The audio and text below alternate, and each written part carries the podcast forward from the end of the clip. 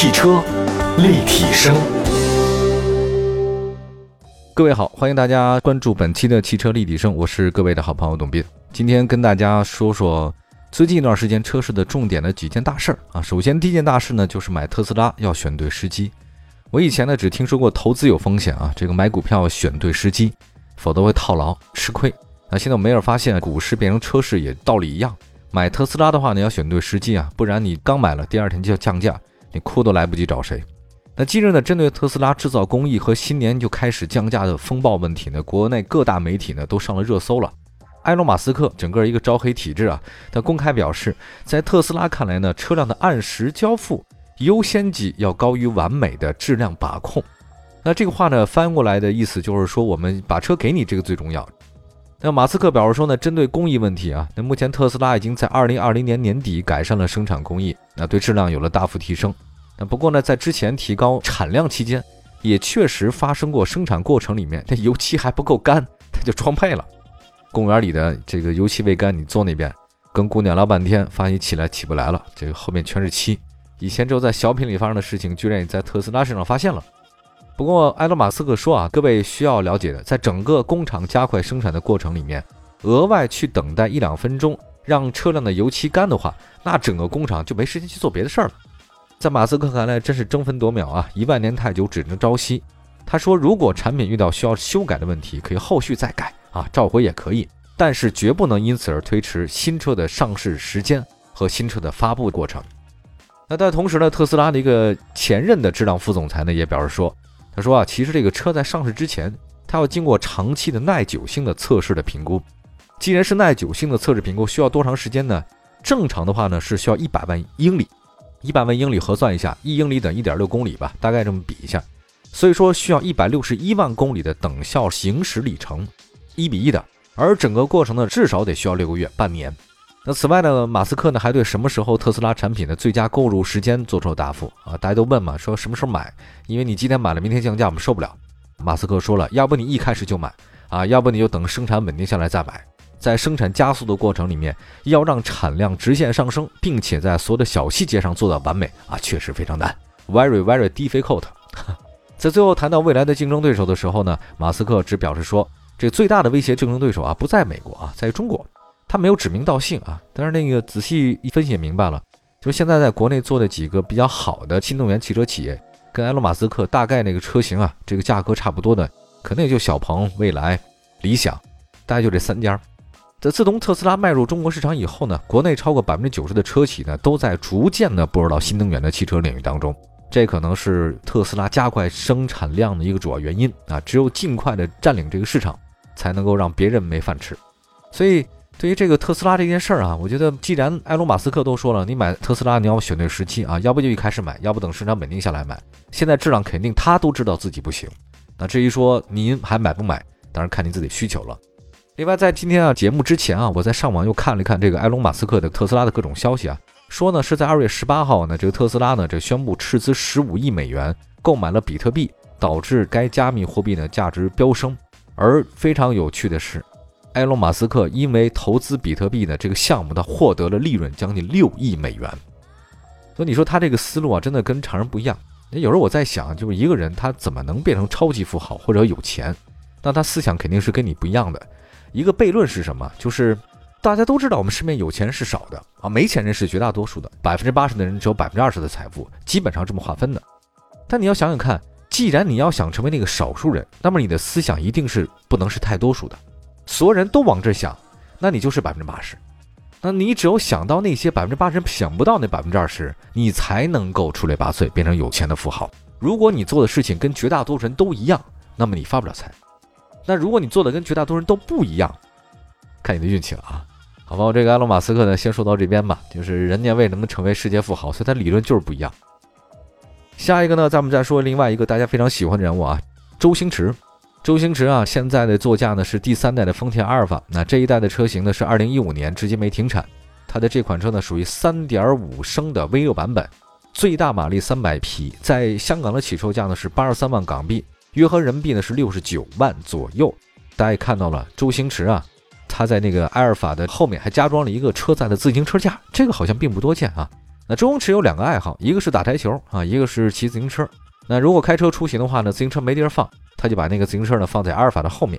十几年前，周星驰的座驾呢，他还真不是丰田阿尔法，非官方考证，纯属自己上网搜索，发现了他的是第三代的丰田普锐维亚。这个价格呢，当时也是六十几万港币吧。其实普锐维亚这个车呢，有几个称呼啊，有人叫丰田子弹头，有人叫呢丰田大霸王。那么在早期，我记得看港片里面啊，经常能看到普锐维亚的身影。印象的深的是第一代啊，因为那个九十年代的时候呢。普瑞维亚这个车呢，当年的受欢迎程度呢不输现在的丰田阿尔法，但是现在普瑞维亚在第二代、第三代呢，这个受欢迎程度大不如前。街头看的这个车的可能性也不是很大了。那么周星驰早年的这个普瑞维亚呢，是零六年买的，十几年了。按道理你说十几年是不是该换车了？也该换了啊。从六十多万的普瑞维亚换到了丰田阿尔法。其实这两款车呢，总的来讲啊，它不是那种炫酷的车型，就是很实用的车型。因为现在我知道很多网红的座驾都比这个什么阿尔法呀或者普锐维亚高级很多倍了，那一个个呢就赛儿有钱，但是那个喜剧之王周星星啊，这个车型啊还是比较低调，期待他的芯片吧，因为很久没有看到他的片子了。上一个是什么来着？大家提醒我一下啊，可以关注一下我们的汽车立体声的官方微信和微博平台。好，我们休息一下，今天呢是为大家选择几条汽车资讯，一会儿回来。汽车立体声。回到节目当中，您现在收听到的是汽车立体声。我们在全国两百多个城市呢都落地播出，同时呢在网络上呢也可以收听到我们的节目啊。今天这期刚才说到了买特斯拉跟买股票差不多要择时。第二个呢说周星驰也换车了，发现是阿尔法。接下来的话呢再跟大家关注一下我们身边的一个重要的车型啊，长城汽车他们的芯片事业。春节前跟一个在大众的一个很好的朋友认识很多年了，我们就聊天吃了饭，然后他就讲他说他们现在也面临很多的问题，比如说芯片。其实很早期啊，这个各汽车厂家的话呢，叫春江水暖鸭先知，基本上就把这芯片的危机呢，就早就想到了，那就提前布局呗，也没更好的办法。因为现在这个数字化呀和汽车网联啊，这个浪潮真的是快马加鞭，汽车芯片对车的重要性真的太重要了。那以前不觉得啊，现在发现没有手机好像你过不下去啊。因为那天我看到一条新闻啊，自己还播了一下，说这个北京啊有一个女生，大年三十的时候呢，凌晨左右吧，到这个卫生间里去洗澡。这个洗完澡以后呢，想出去出不去啊，发现这个锁被反锁住了，他非常痛苦啊，还想办法把那门锁破坏掉，也破坏不掉。最后呢，使用非常原始的方法啊，还是中华好邻居啊，他用敲击啊下水管道的这个方法，终于在大年初二的凌晨啊，让邻居们听到了，终于把他解救出来了。播完消息之后吧，就很多朋友在底下给我留言说，这姑娘单人居住啊，为什么还要把浴室门锁上？这个不太理解。第二个说，看来这个手机啊，真的是随身携带。什么时候呢都得带着，你洗澡的时候也不能例外。你可想而知，既然手机都这么重要了，那么手机什么最重要？那就是里面的芯片最重要嘛，对吧？那么汽车也是如此了，汽车是大家生活的一个必不可少的交通工具了。那么汽车里面什么重要？以前认为是发动机，也还有变速箱，但自从这个新能源出来之后呢，发动机还真的不是最重要的了，还是芯片啊！没有芯片，你再好的电机没用。那现在这个汽车互联网这非常厉害啊！近日长城汽车也宣布。战略投资汽车智能芯片企业北京地平线机器人技术研发有限公司，加速呢在芯片产业的布局脚步。在双方呢有了一个框架协议，这次投资呢是以高级辅助驾驶 ADAS、高级别的自动驾驶和这个智能座舱方向为重点，共同探索汽车的智能科技啊，开发市场领先的智能汽车产品，加速布局自动驾驶。长城汽车的董事长魏建军这个表示说，长城汽车始终关注着芯片产业的这个发展。其实，在零九年，长城汽车呢已经开始着手智能网联技术开发，在全世界呢建立了大概八大研发中心，有智能驾驶、智能网联和新能源。旗下的这个超过百分之四十五的车型都搭载了 L 二级的这种智能驾驶技术。那前段时间我们也在节目中说过嘛，这咖啡智能，对吧？那今年二零二一年，长城汽车呢将实现中国第一个全车冗余的 L 三能力的自动驾驶，中国首个量产配置激光雷达的自动驾驶。具有 NOH 高速自动领航辅助驾驶能力的自动驾驶，这说的是长城。那么大家也挺关心啊，北京的这个什么叫地平线科技公司干什么的？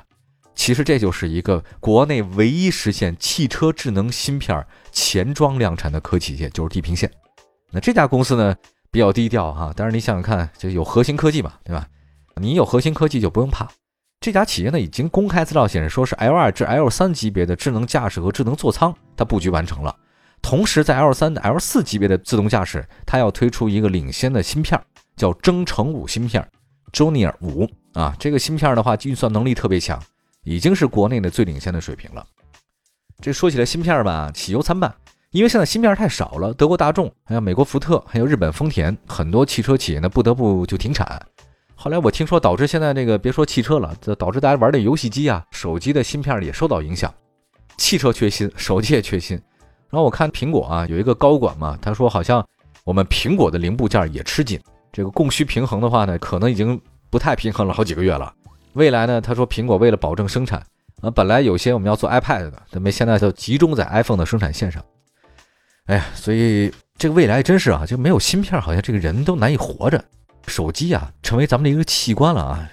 希望国内的汽车企业，还有包括手机芯片制造企业，加油加油再加油！好，接下来呢，再说最后一条消息：二零二一年第一批的 ThinkCAP 碰撞成绩出炉了。那大家呢也挺关心这个的，大家想知道成绩吗？那我跟大家介绍一下，那这是 ThinkCAP 的公布，二零二一年的第一批。这次测试呢，只有六款车，它不多。比较关心的理想 ONE 嘛，还有呢就是别克昂科威 X、大众速腾、东风奕炫、上海大众的威然，还有一个福特领界 S。那这非常有意思啊！除了刚才我最后说的这个福特领界 S 以外，所有的测试车型都获得了五星及以上的成绩。理想 ONE 的成绩非常好，增程式的车啊，它这个六座型四驱，综合得分百分之九十二点二，五星。第二位呢是昂科威 S 二点零 T AT 啊，它这测试的是豪华型，百分之九十点五，综合得分五星。第三位是速腾一点四 T DCT 舒适型国五排量，这个是八十九分也不低，五星。奕炫 1.5T DCT 啊，叫炫耀赛道骑士版，百分之八十五，五星。还有呢，就是威然大众的 2.0T DCT 尊贵型，得分百分之九十三，这个也是五星。那最后一个呢，就是福特哈，这个领界 S 1.5T 的 CVT 博领型，得分只有三星，百分之七十点二。可想而知，现在新能源车不仅在销量上，在领先程度上，还有在安全程度上，好像都已经把一些传统车企呢抛在了后面。这个造车新势力啊，大浪淘沙，剩下的这几个，确确实实还是有自己的真东西的。好吧，把这个 CNCAP 的成绩说完以后呢，今天我们这四条信息呢就说完了。那买特斯拉得选时机，周星驰换了车，长城汽车大量布局芯片企业。那么今年 CNCAP 的首次碰撞测试结果出现了。再次感谢大家收听本期的汽车立体声，希望各位过得愉快，拥有健康快乐美好的汽车生活。我是董斌，下次节目空中再见，拜拜。